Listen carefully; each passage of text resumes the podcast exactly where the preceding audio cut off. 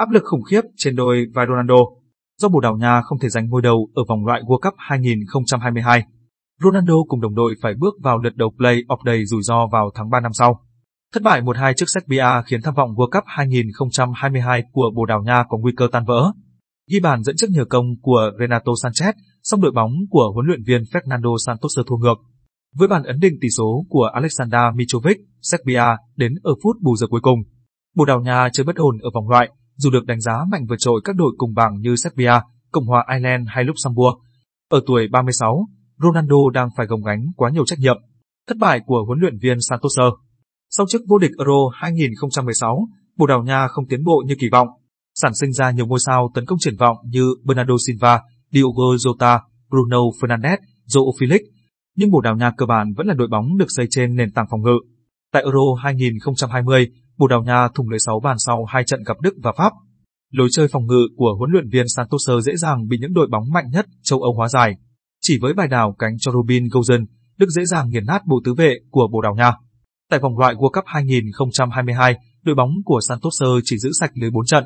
Ba trong số đó đến từ những đội tuyển yếu là Luxembourg và Azerbaijan. Một đội tuyển với 2 phần 3 đội hình là ngôi sao tấn công, không thể duy trì cách đá phòng ngự phản công. Lối chơi cũ kỹ, bị động của Bồ Đào Nha khiến năng lực của hàng công bị bỏ phí. Đội bóng của Santos vẫn phụ thuộc vào cảm hứng của Ronaldo. Siêu sao 36 tuổi in dấu dày vào chiến bàn của Bồ Đào Nha trong 4 trận gần nhất. Khi Ronaldo im lặng, hàng công Brazil châu Âu cũng tắt tiếng theo. Ba trận gần nhất, đóng góp tổng cộng của Bernardo Silva, Bruno, Jota và André Silva là một bàn, hai kiến tạo.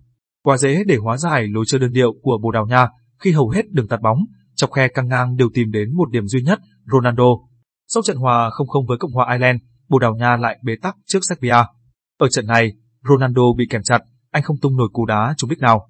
Bồ Đào Nha có thể đã hết hy vọng đầu bảng từ lâu nếu Ronaldo không ghi cú đúp vào lưới Ireland trong những phút cuối ở trận lượt đi.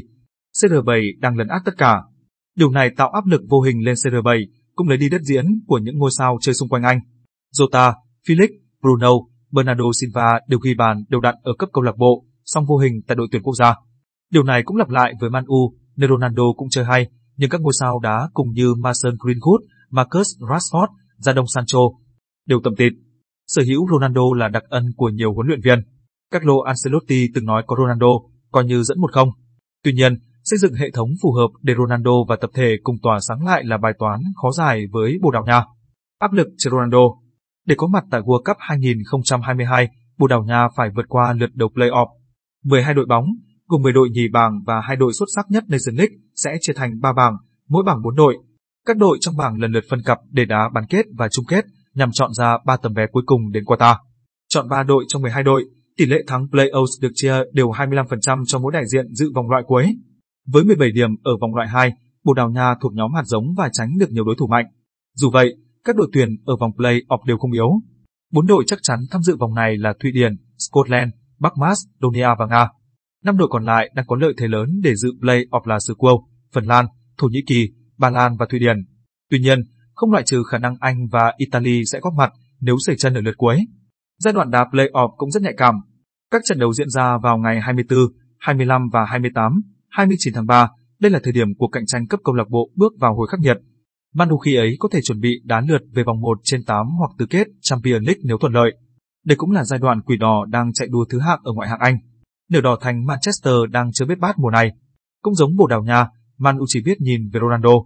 Miễn là khỏe mạnh, CR7 nhiều khả năng sẽ ra sân liên tục, đã chọn 90 phút và càng đáng nhiều nhiệm vụ. Ở tuổi 36, Ronaldo phải gánh cả núi trọng trách. Dù luôn khẳng định là mẫu cầu thủ ưa thích áp lực, song khi đã ở bên kia sườn dốc sự nghiệp, vẫn có những giới hạn về thể chất và tâm lý mà Ronaldo không dễ vượt qua. Bồ Đào Nha và Man U có lẽ nên tìm kiếm giải pháp dự phòng, bởi khi Ronaldo phải căng sức ở thời điểm khó nhất, rủi ro chờ đón cả hai tập thể này là không nhỏ.